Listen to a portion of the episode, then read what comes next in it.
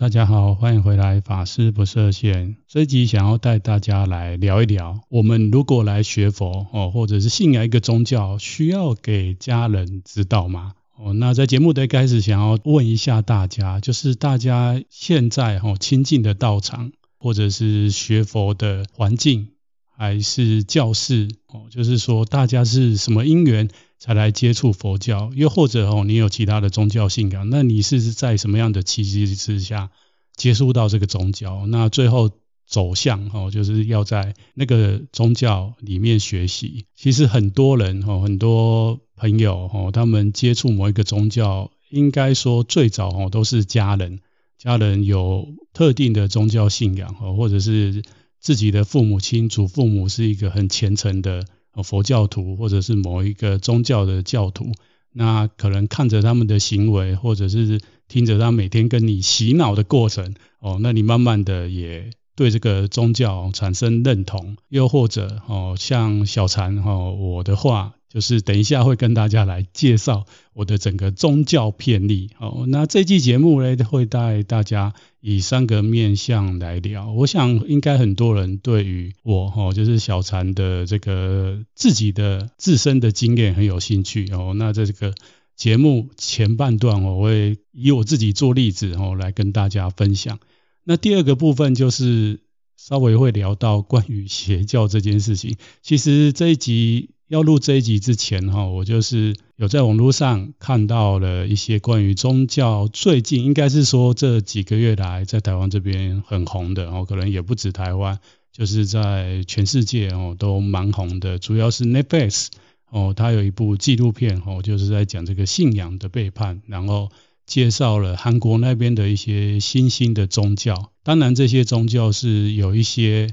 状况哦，所以被拍成了纪录片。那这个片出来了以后，其实在台湾这边也造成了一些回响跟一些讨论哦，所以第二部分大概会带大家来聊哦关于邪教的部分。那第三个部分哦，就是想要我跟大家来分享，小三个人认为信教也好哦，或者是说我们佛教徒来学佛，其实可以很健康哦，其实可以很健康。那要怎么判断自己在宗教的学习上面哦，学习过程里面是一个很健康的状态哦。这边就提供一点小小个人的看法哦。那首先，我想还是来跟大家介绍一下我自己生命历程以来在宗教这块的学习上面哦，大概是一个怎么样的过程。虽然我现在是已经真正就是走向这个。以出家哦，就是修道为主的生涯哦，但是回想，就是还没出家之前，就自己的成长过程当中，对于宗教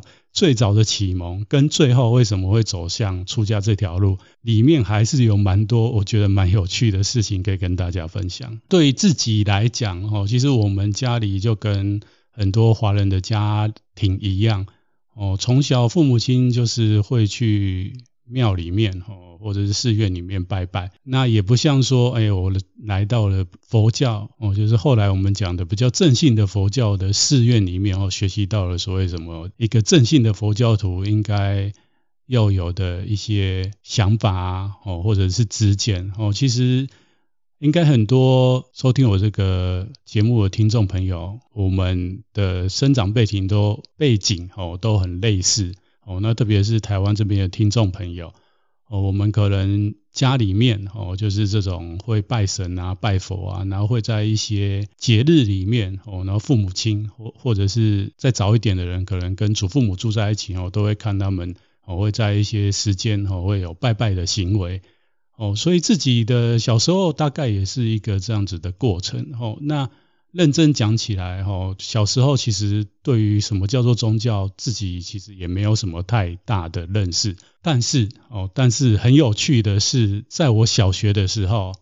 小学的时候不晓得我那个年代，哈，其实我那个年代，大家在学校里面，哦，就流行的流行起了笔仙，哦，这样的一个东西，哦，那除了笔仙，还有所谓的钱仙。哦，那我如果听到小船这样讲，哦，那你知道这是什么东西？表示我们年龄相近，表示我们年龄相近。哦，那如果你不是很清楚这是什么东西，哦，那表示你年纪可能比较轻，比较轻哦。所以在那时候呢，我就开始对于这些神秘的事件，哦 或者是说这个未知的力量，哦开始有一些生命的接触跟体验。那特别是，特别是小学哈，我们班上有一个女生，那她有一天就跟我分享，说她有超能力哦。那听到这个说法的大家，如果你在那么小的时候听到，你一定会怎么样？你应该。会很有兴趣也好，或者是很惊讶哈，就是说，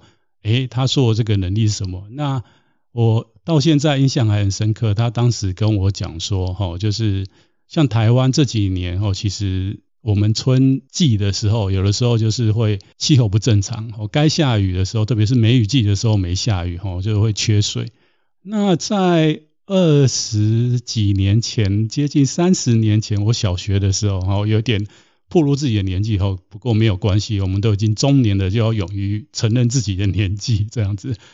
那个时候呢，其实哦，这个女女生同学这样跟我讲，哈，就是说只要好几天没下雨，然后她就觉得说，呃，这个树啊花啊，哈，好像都会跟她就是会发出一个讯号，就是好渴啊，哈，或者是说，哎，其实我们可能用水方面也会开始宣导说要节约用水，哈，那。这时候哈，他就会发功，不是发功啦，就是说他有那个能力哈，可以到天界，然后跟这个无形的哦天神沟通。那慢慢的哈，就是天气就会转阴，之后就会下雨。哦，那一开始我听到他这样讲，其实我蛮吃惊的。哦，那等于说我是生命经验里面。哦，最早对宗教的认识，哦，就是说，虽然小时候家里都有拜拜，但是呢，哦，其实那时候对这个拜拜的这些宗教仪式，哦，也不是那么样的清楚，总觉得大人怎么做，我们就跟着怎么做就好了，哦，那一点也不会觉得说那个是一个宗教的仪式，哦，或者是宗教的活动，哦，反而是这个女生同学，哦，跟我讲这件事情以后。我才认知跟意识到，哦，就是说，在我们人类的世界里面，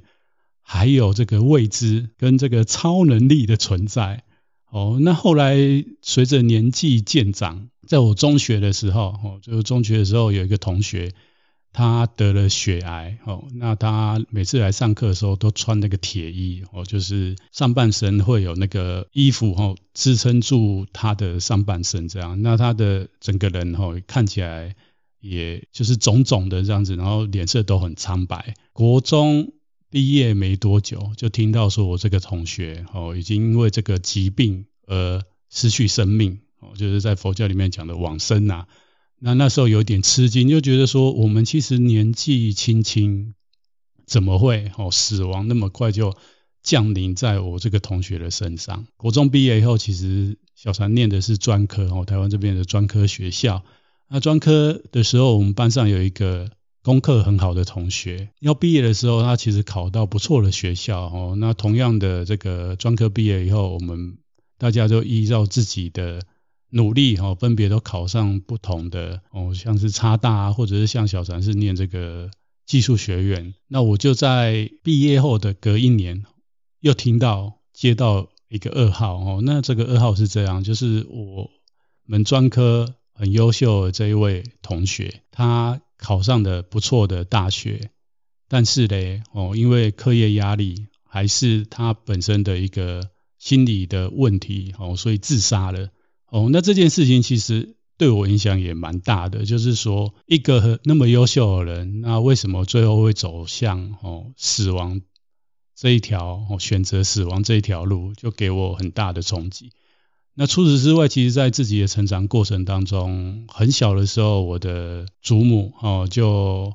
外婆啦，应该说是外婆哦就过世了。那那时候呢，其实自己也哭得很惨哦，就是到现在都还有。印象当时不知道为什么哦，就是因为外婆家是乡下哦，那他以前的方式就是用比较传统道教那种方式处理。那在处理的过程当中呢，可能不晓得那时候是不是这个来服务的哦，这些礼仪公司的人哦，又或者是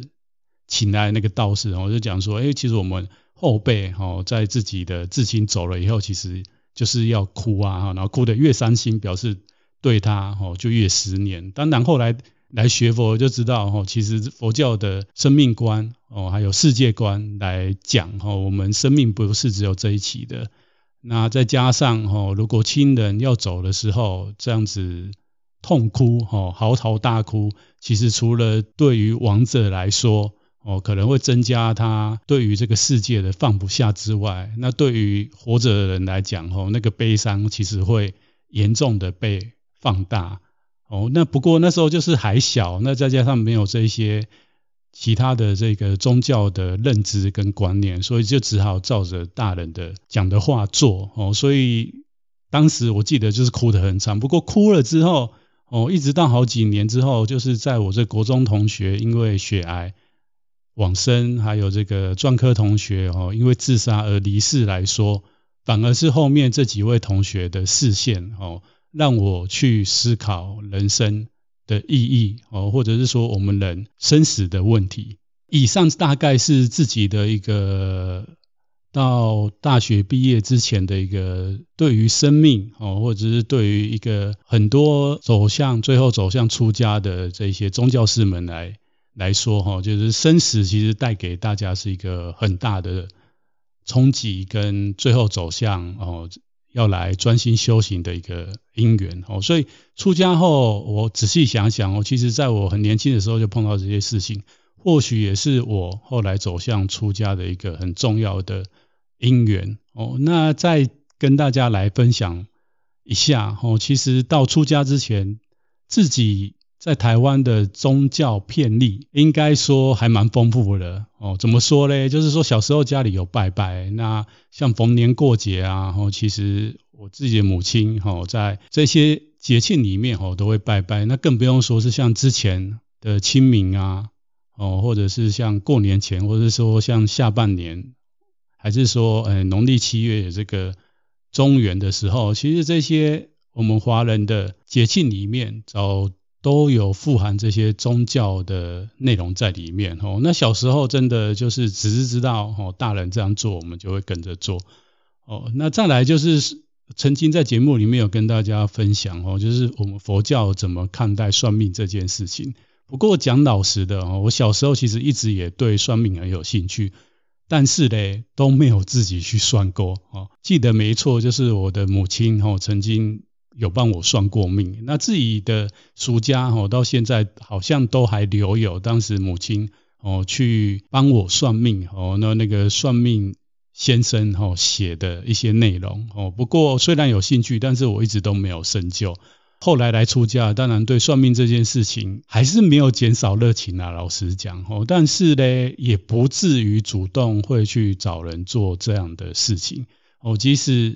有的时候就会听到有一些我们的信众啊，或是有的师兄弟哦，可能都会稍微讲一下这样的话题，但是自己好像有兴趣，但是都没有很具体的付出行动哦。那当然，在佛的佛教的这个观念哦，或者是佛经里面告诉我们，世尊其实有跟哦，就是佛教徒们讲哦，算命这个东西其实哦不究竟哦，因为。最主要还是我们对于我们自己生命的认识、成长哦，跟消融，这个才就近哦。不然算命如果算出来不好的话哦，那你可能会想要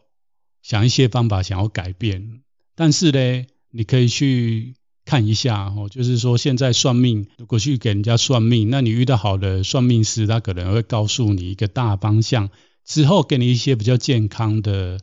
宗教概念哦，然后让你自己去调整你的生命轨迹。那不好的嘞哦，可能就会跟你讲要做什么什么，然后要办什么什么，然后又会再跟你多收一笔金额不低的费用。那做那些有没有用嘞？做那些有没有用嘞？可能有用，可能有用哦，但是可能只是暂时的有用，而不是永远的有用哦。就是说，如果你真的要改变你生命的轨迹。最终哦，你还是要来哦，就是像佛法讲的这个关照你的身心世界，然后把一些不好的习惯，或者是佛教讲的这个业哦，给化解掉，这才有办法真正的哦，从生命最核心的部分改变起，不然永远我们就是头痛医头，脚痛医脚哦，就是没有办法真正处理到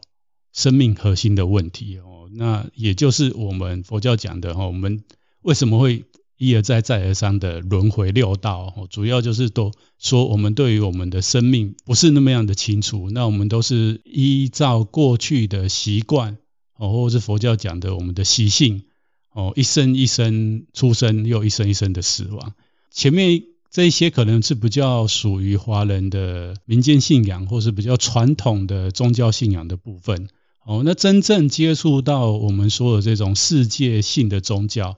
哦，除了后来哦来出家，哦后来成为佛教徒来学佛之外，其实在我大学的那段时间，我是有一段时间是亲近这个基督教。哦，那那时候因为班上有个女生，哦女同学啦，她是一个很虔诚的。我忘记是天主教还是基督教徒，应该是比较偏基督教徒啦。哦，但是他可能也有亲近哦，所谓的这个天主教的修女哦。那我印象很深，有一年暑假哦，我还跟他去拜访的一位修女，可能当时也是为了想要学英文，再加上这个女同学的引导，所以我就有去了教会。哦，那在那边也有参加一些年轻的团契，那在假日的时候也有去教会参加所谓的主日的崇拜。那不过呢，哦，后来可能跟基督教的因缘比较没有那么深刻，所以后来哦，就是在大学毕业以后进入军队哦，因为那时候小禅还是要服役嘛，在台湾我们还是要服役，而且我那时候服役不像现在的同学们哦，其实只要几个月。或是替代役，可以依照你的专长来去做相关的服务哦，社会服务还是企业的服务都好哦。那时候其实就是真的就到军队里面去，一年十个月期间，其实后来下部队有蛮多的时间都不能说闲哦，就是生活非常的规律。那有时候在上站哨的时候，不晓得为什么哦，我对那个生命的疑问又跑出来哦。那那时候因为。放假的时候，通常就回家，也不会特别有动力想要去教会参加活动。到那个时候，其实哦，自己也不像是后来来学佛这样的过程哦，就是对佛教那时候也没有很深入哦。虽然我很小的时候就跟母亲哦去皈依了，但是皈依以后，其实一直都没有在所谓的这种正信的佛教的团体或者是道场下面学习。哦，那真的认真来讲，就是出社会以后，哦，才有因缘哦，来到现在我出家的这个道场，哦，来正式的皈依，成为佛教徒，然后学习这个佛教的知识、哲学，还有修行的方法，哦，禅修这些东西，哦，所以这样一路上看下来，哦，就是说，我觉得我是一个理性，哦，从理性入门宗教世界，慢慢的。我在宗教世界里面去发展我的感性哦，那我知道有其实有蛮多的朋友哦，同学信仰宗教的过程是从感性到理性哦，就是说你的生命当中或许有一些困顿，又或者是在情感上面哦有一些连结，当你到了一些宗教团体的时候，你会觉得这边非常的亲切哦，就好像找到心理的归依处哦，心理的避风港。但是对于我自己来讲，我真的我这样子看下来，我好像是比较属于比较理性的人，就是说我是从生命它最终哦的目的还有去处哦，那在一些偏历的过程当中哦，慢慢的去找到啊这个佛教的内容，还有佛教的这个佛教徒的生活。可能是比较符合我的个性哦，然后再慢慢的走向了成为一个佛教的专业的修行人哦。那大概回顾一下自己在台湾这边成长的过程跟这些宗教的学习内容，那我就发现一个蛮大的问题，什么问题？哦，就是说，其实我不晓得大家现在的家庭哦，或者是环境里面。哦，是不是像小禅讲的哦？其实家里面的人多半还是在一些时候会拜拜哦，然后有的时候生命碰些碰到一些问题，会去庙里面哦，会去寺庙里面哦求神问卜啊，又或者哦，就像小禅刚刚讲的哦，会去算命。那我就发现说，其实我们台湾哦信教的过程当中，好像有很多仪式哦。那这个仪式除了是宗教上面的，可能有更多的哦，是我们华人的文化当中，已经把很多宗教元素融入在我们的日常生活当中。哦，那在这些仪式过程当中，我们可能不是很了解它的内涵。哦，就是说，诶，我们说到寺院去拜拜也好，求神问卜也好，或者是说像清明扫墓啊、中元啊，或者是过年的时候要拜天公啊，这些东西，哦，其实我们好像只有仪式，不太了解当时的缘起，或者是为什么要那么做。哦，那台湾的电视节目我觉得蛮可爱的，就是有一些节目，哦，就是会请一些所谓的民俗专家，哦，在解释这一块，然后告诉你。哦，什么时间哦要朝哪个方位哦，或者是要开运啊，要求财神啊，可是也是没有跟我们解释说哦，为什么是朝那个方位，然后它的原理是什么哦，它的发展的过程是什么哦，所以有的时候在这个宗教的执行上面哦，就会充满了很多的所谓的迷信跟误解。那有一些同学可能在台湾这边哦，你念的中学哦、高中是教会学校，那我自己身旁。认识蛮多朋友，在这些学校里面长大哦，然后后来念了大学，可能大学也是类似这样子，但是大学因为就是要不叫自主嘛，那大学生通常也都已经有养成独立的人格了哦，那可能就会不太会受到这个我们说的这种教会学校的影响，但是中学跟高中哦，我知道有些教会学校。可能在课程安排上面，可能还是会让他们认识到基督、基督跟天主宗教哦。但是我知道很多同学其实，在这样的学校里面长大，好像长大以后哦，对于基督、天主宗教也觉得还好，或者是根本也都没有亲近。那有一些台湾其实有一些中学是早期也是佛教办的哦。那我知道这些中学哈的学生也是一样。就是说，他们对于佛教好像也不是很有好感哦，所以认真讲起来，我就觉得台湾这个土地上面哦的宗教哦虽然很多元，但是还蛮奇怪的。那我为什么会这样讲呢？因为我曾经哦跟我们道场老和尚到印尼哦去弘法过，那我就觉得他们的这个宗教的教育还蛮值得我们学习的。怎么讲？就是说他们的中学上了中学以后就要学。选修一门宗教哦，那大家知道印尼其实是伊斯兰教，但是呢哦，不是强迫大家进中学就一定要学伊斯兰宗教哦，因为我知道在那边很多华裔的人其实上中学，他们选的首选是什么？首选是佛教，没错哦，就是佛教。可能是认同问题吧，我不太晓得。所以我那时候去弘法的时候，其实我们受邀请去那边，那那个佛教的团体是华人比较多。那当然，这个邀请我们的这个佛教团体的这个领导者是印尼人哦，那他本身会英文，那他就是有邀请我们过去。然后，所以我觉得他们这个宗教教育，我觉得还蛮成功的哦，就是从小就让小孩子知道。宗教是什么东西？然后他可能会去解释，哦，这个世界几大宗教，那他的一个教理呀，哦，圣典呐，然后他的宗教的仪式啊，这些点点滴滴。那反而，哦，反观台湾，我们虽然宗教看起来环境非常的丰富，但是很可惜的，很可惜的，在我们的教育系统里面，哦，一直以来都把这一块做切割。我一直以来都把这一块做切割。那我知道台湾这边的各大宗教的，应该说是宗教领袖哦，一直以来都希望政府哦能在我们义务教育里面，能哦在我们的所谓的这一种通识啊的课程，或者是中小学的这种义务的教育里面加入宗教教育。不过一直以来都很有争议哦，包括说呃等一下哦下一段要跟大家介绍的关于邪教的部分哦几个。大家有兴趣也可以去观看的一些附属的内容哦，节目内容哦，他们有谈到哦，里面就有那个受邀来宾有讲到说，哎，当这个台湾的一些宗教人士跟我们的官员在讨论的时候，然后就会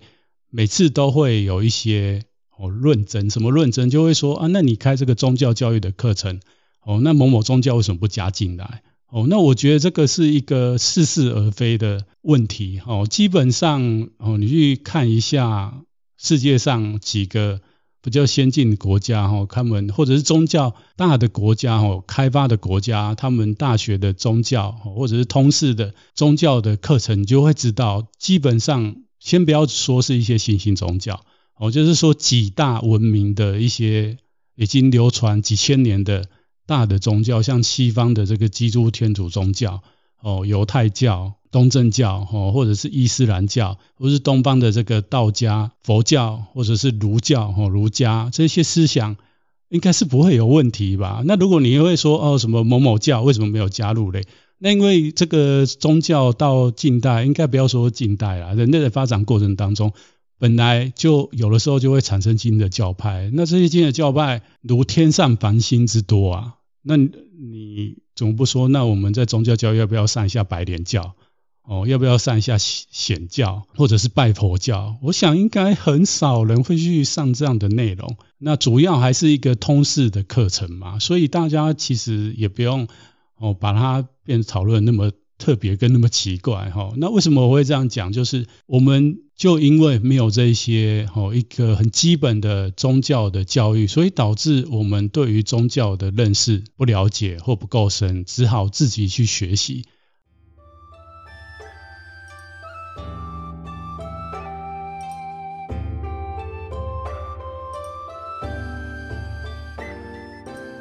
那难免，如果你在学习的过程当中，碰到不对的老师或不对的团体就会怎么样？就是接下来要跟大家来聊的哦，这个邪教的部分哦。那第一段大概跟大家来简单介绍一个宗教学习的过程，跟稍微哦反思一下我自己在看台湾宗教的教育这一块，我觉得非常的贫乏。就是虽然我们是一个宗教自由的国家，但是其实很多宗教的素养哦我们其实是没有的哦。那第二部分想要跟大家稍微来聊一下。关于邪教，其实讲这块有点敏感呐，哦，特别是如果哦讲某某宗教哦，它可能是邪教，那我的定义哦，或者是认知到底是什么哦，我一直很少，不管是在我的社群媒体上面，或者在节目里面，我会去谈某一个宗教哦，请大家不要去接触或不要去信哦，主要是因为。宗教在我们如果从人类历史来看，宗教发展过程当中，哦，可能哦，你说像佛教、天主、基督宗教，哦，乃至伊斯兰教，哦，或者是犹太教都好，或者是我们知道这个道教啊，哦，还是儒家，在发展过程当中，哦，有的时候就是会有新的门或者是派别出来，哦，那在当时，哦，这些派别可能都会被当时的人或者是。当时传统哦，这些几个大的宗教的宗教领导者认为哦，他可能是异端哦，可能是邪教哦，可能是具有争议的。可是如果这一门这一派在经过了一百年、两百年哦，他慢慢的修正，或者是哦他的信徒哦绵延不绝的发展下去，那怎么样？他就会变成一个正常的宗教。哦，那今天我们看到这个，其实不止在当代，哈，就是说我们从历史来看，有一些宗教很奇怪，怎么样的奇怪？哦，例如这个 Netflix 的这个信仰的背叛，哦，这一部片里面描述的，哦，可能是对于人的精神的控制、心理的控制，哦，或者是剥夺金钱的剥夺、性的剥夺，或者是教派的。创始人哦，他用一种造神的模式哦，去让这个教会哦，让这个宗派以他为主，他讲的话哦是圣典，还是哦？因为现在人有很多身心状况，短时间哦，这个新兴宗教它之所以能那么快速的流行，哦，那么快速的让人家感应到哦，那可能有一些方法哦，短时间的让这个信众可以感应以及解决问题。哦，如果短时间这些都有效，它可以大量的聚集人，但是一旦人多了，势必哦就会碰到所谓的多元或者是意见，每个人的意见还是不一样的时候，它可以借由此哦来修正哦，慢慢的矫正他当时最原始的状况，那最终他还是会走向一个相对比较健康的。那现在问题是哦，像这个纪录片。在讲的哦。其实我们现在看到有有的时候，当这些宗教小的宗教团体哦，当变成新闻事件，通常就是发生很大的问题。什么问题？要么就是这些信仰者哦已经受到迫害，非常的严重哦；要么这个在里面的团体非常的封闭哦，封闭到外面的人看他怎么看都觉得怪哦。所以对于这个邪教来讲哦，其实我个人觉得这个在现在这个时空更难定义啊。就是说，你不要说宗教哦，有的时候我们加入一个什么教室或学习一个东西呀。哦，那他学的东西哈，或者是说我们说有一些次文化，那在那些次文化里面的人，你会不会觉得他也是跟哦大众有点格格不入？那你会说他是一个宗教吗？哦，或又或者是说在政治哦，在政治上面更是有一些政治的思想思潮，有的时候刚出来的时候，你会觉得它很怪异。那还有说像科技，像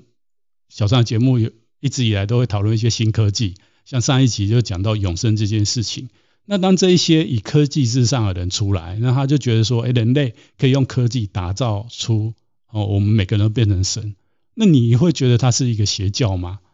哦，所以这个邪教这个定义到底怎么定义？我觉得哦，这个可以另外开好几集来讨论，就不特别在这边讨论。在这边可以其实可以跟大家来分享哦，因为这个 Netflix 的这部纪录片呢，所以台湾这边的媒体。就有在讨论，那有两部，我觉得大家如果有兴趣，其实可以上 YouTube 哦，他们都有上传到 YouTube 上面来看，来让大家来收看哦。那第一个就是公式，前阵子有这一部哦，那他是讲说，我带孩子信教，难道还需要他同意？哦，那他主要就在探讨小孩的宗教自由、父母的教养权以及人的自主权。就像就像我前面讲的，其实我们。接触宗教，蛮多人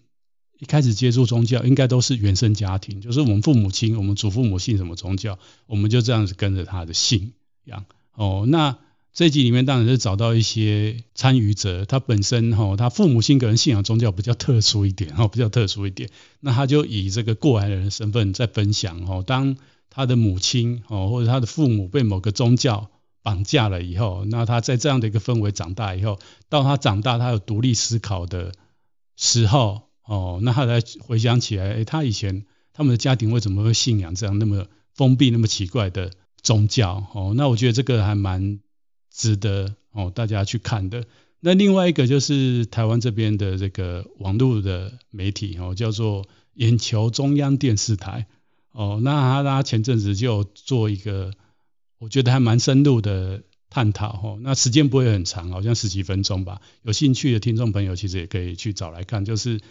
它的标题是这样讲，就是我只要，我只是想要变得更好，为何落入邪教的陷阱呢？哦，那里面就找了这个一些专家学者，我在提说，为什么这些新兴宗教可以短时间哦聚集人？哦，那他是用什么样的方式让这些信众？没有办法脱离哦这个宗教团体的控制，那我觉得蛮值得看的哦。那以上是大概对于邪教的一些个人哦的浅见跟稍微的分享。最后节目最后想要带大家哦聊，其实就是这一集我下的标题：我来学佛，难道应该要让家人知道吗？哦，为什么我会下这样的标题？其实主要是刚刚第二段的部分。我觉得台湾这边节目其实都在这两集我的探讨，就是讲到最后，你就会发现哦，因为我看那个他们都有放在 YouTube 上面嘛，那 YouTube 上面就很多人在下面留言哦，就有各种各样的哦，对于宗教的不信任哦，宗教的批判哦，或者是说，哎，我们在现在这个时，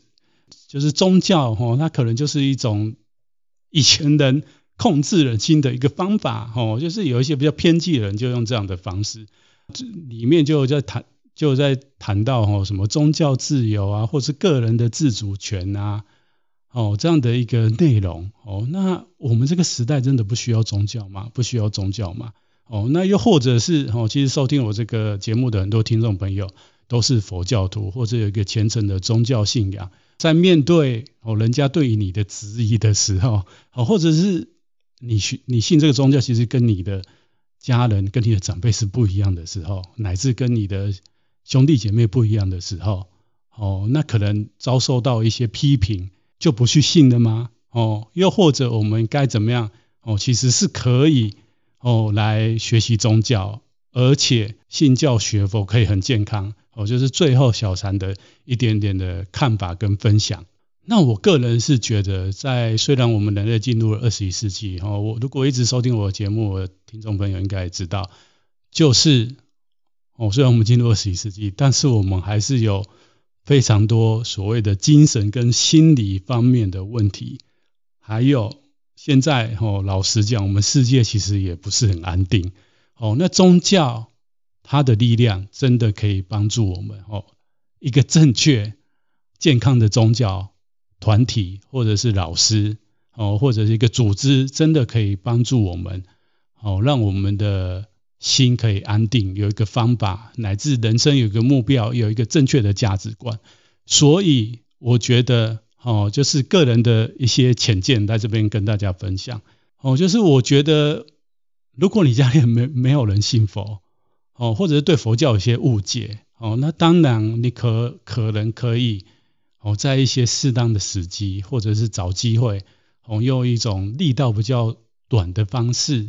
哦，让他们知道，哦，你其实对佛教有兴趣，那你现在可能认识一些朋友是佛教徒，哦，又或者，哦，你开始在生命当中投入一些时间，哦，到道场，或者到一些教室，哦，去上一些佛学的课程，或者是到场当义工，哦，那可能慢慢的可以让他们知道，哦，但是。哦，这里有但但书哦，就是说你当你让他们知道的时候，可能受到一个很强烈的批判的时候哦，我个人的觉得啦，就是为了不要让气氛太尴尬，当然就是理性的沟通，不然呢，哈，就是有一些东西哈，可以慢慢的再透露给他们知道。哦，那我个人觉得一个健康的方式，最好还是要让家人知道你自己的信仰与价值观，以及你为什么要选择这个宗教团体。或者是跟随这个这个宗教的老师，第一个是让他们安心，进而怎么样，也让你自己哦，在这个宗教的学习上面能持久，而不会哈受到很多的阻碍。其实我们有一些信众哦，在这个学佛过程当中蛮多阻碍，而且很大阻碍是来自于他家人的部分。那可能就是哦，他在学佛的过程当中，信仰的过程当中。一开始没有让家人知道，那他可能投入过多的时间跟精力在宗教的学习上面，那导致了他跟家人的有一些一些不谅解哦，不愉快的情况产生哦，那就有点可惜。那另外第二点哦，个人建议是哦，你其实可以去检视一下你的这个宗教团体哦，或者是诶你的教室，还是你学习的内容是否可供小的。来说，可供你自己的很亲密的人哦，就是说你的伴侣也好，哦，或者是说你的父母亲也好，他们来检视哦，进而慢慢扩大。哦，你信仰这个宗教团体，在你现在待的这个社会环境里面，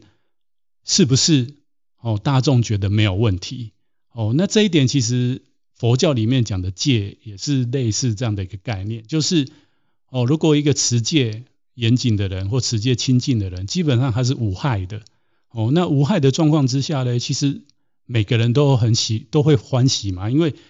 你是无害的，所以众生哦，不只是说人类哦，可能动物都很喜欢跟你在一起。哦，所以你信仰这个宗教，这个老师有没有问题？其实很简单啊，就是你看一下你身旁的人，或者是你的朋友哦，或者是公司的同事哦，你跟他讲说，哎，你是在这样的一个教室，然后你是在。这样的一个老师下面学习，那听听看他们的想法，讲出什么样让你 surprise 的话。那第三个，我觉得哦，就是要尊重彼此的心灵的空间啊。其实信仰真的就是一个很私密的部分。即使今天你听到你的家人跟你讲他去信了一个宗教，那你不是很了解那个宗教内容哦，或者是他真的有点怪怪，但是我觉得你还是要花一点时间给。哦，你的另一半哦，或者是你的好友哦，先听看看他怎么讲，或者是他在这一段学习的过程当中，他的行为哦，或者我们我们佛法讲的他的身、他的口、他的意哦，到底哦是趋向好的，还是越来越古怪？哦，虽然来学佛成为佛教徒，可能也会变得怪怪的哦。那关于哪些怪怪的，再打一下广告，我前面有曾经有做过一期节目，就是佛教徒令人讨厌的几个原因。大家如果有兴趣，可以去回去温故知新哈。所以其实信仰任何一个宗教都有可能会成为人家眼中那个怪怪的人。不过呢，哈，如果哦一个正确和健康的一个宗教的学习过程，照理来说应该是越变越好了，不会越变越怪。哦，越变越怪，真的就是自己要看一下哈，是哪边怪，还有为什么人家觉得怪，他怪的点是哪里？哦，可能有时候你家人觉得怪，哦，但是你的朋友不觉得怪，哦，或是社会大众不觉得怪，因为像佛教徒很多人就是哦信仰到后来，他觉得哦，他发心想要吃素，那他家人都是吃都是吃肉啊，哦，都是喝酒，那就觉得你很奇怪，你为什么都要跟人家不一样？可是哦，你到社会上去，你就知道有很多。哦，像现在很多环保人士，他也是提倡这个素食啊，也是要吃素啊。哦，那这件事情又不怪了。哦，所以有时候你可以这样子去检视。再来就是不把价值观强灌给别别人。哦，有时候我们信一个宗教，我们觉得很好，那家人可能不是这个宗教的信徒，或是没有特定的宗教，那你就会怎样？开始强迫人家要信你这个宗教。哦，那这样子通常就是双输啦，哦，不是双赢。哦，就是说到最后，人家会觉得说这个宗教团体可能很好，或这个宗教很好，可是到最后人家说，啊，你看学佛的人都是这样，哦，就要你你吃素啦，哦，然后动不动就讲业啦，哦，怎么样，哦，所以信教哦是一个很很个人的事情，哦，那那虽然很个人，但是也是要沟通，那另外就是要尊重彼此，哦的内心的状态跟价值观的不同。那最后一个，哦，如果哦你有动念头。哦，想要跟小禅一样，哦，在那个宗教里面成为专业的宗教师，个人的一点点经验，哦，来这边分享给大家。哦，就是当你要奉献所有生命，哦，走向这个宗教的专业，哦，过了这样宗教的生活，其实哦，千万千万千万三次非常重要，讲三次哈，妥善沟通，特别是跟你一起生活的人，生活很久的人，不管是父母亲，不管你的伴侣。哦，或者是你有小孩哦，我知道台湾这边有一些哦中年人，或者是哦年近哦这个黄昏的人哦，想要出家哦，那这时候千万哦，你一定要把你暑假的事情打点好，再做这样的决定哦，不然很容易衍生出一些问题哦。那对于年轻的朋友们来讲呢，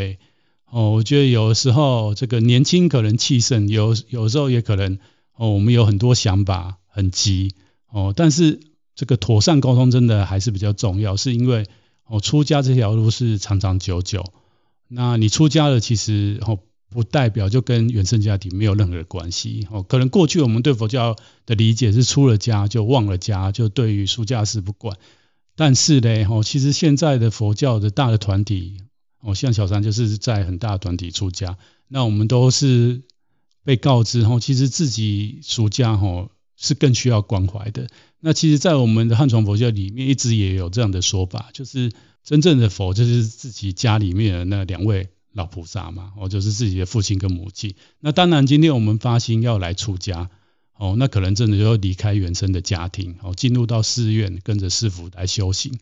哦，那在这个过程当中，就没有办法，哦，像传统的哦，我们华人的这种在家里孝养父母，哦，或者尽孝道。哦，这种传统哦，儒家的这种想法哦，而是到寺院里面哦，做弘法立身哦，把这功德回向给自己的父母哦，在理上哈，我们是超越了，但是在现实层面上面哦，当自己俗家的父母亲生病的时候，我们还是要尽到哦自己生而为人子女哦该尽的责任跟义务，又或者哦自己的父母亲，我们都没有办法用佛法哦让他们安心。哦，让他们感受到佛教这个好哦，或者是说哦，你是信仰这个基督教哦，你都没有办法用这个上帝的言语，用这个基督教的精神哦，去对你的家里的长辈哦，来让他们感受到神的这个爱哦。那其实哦，其实很可惜啦，其实很可惜哦。所以最后最后重点哦，这个妥善沟通。非常的重要。好了，以上就这集想要跟大家分享了哦，就是说，哎，我们来信教学佛，需要给家人知道吗？哦，希望大家听了这一集之后有一些收获。那一样，大家如果喜欢小王这个节目，而身旁的人对宗教，特别是佛教有兴趣，请帮我把这个节目分享给他们。好了，那我们我们就下一次见喽。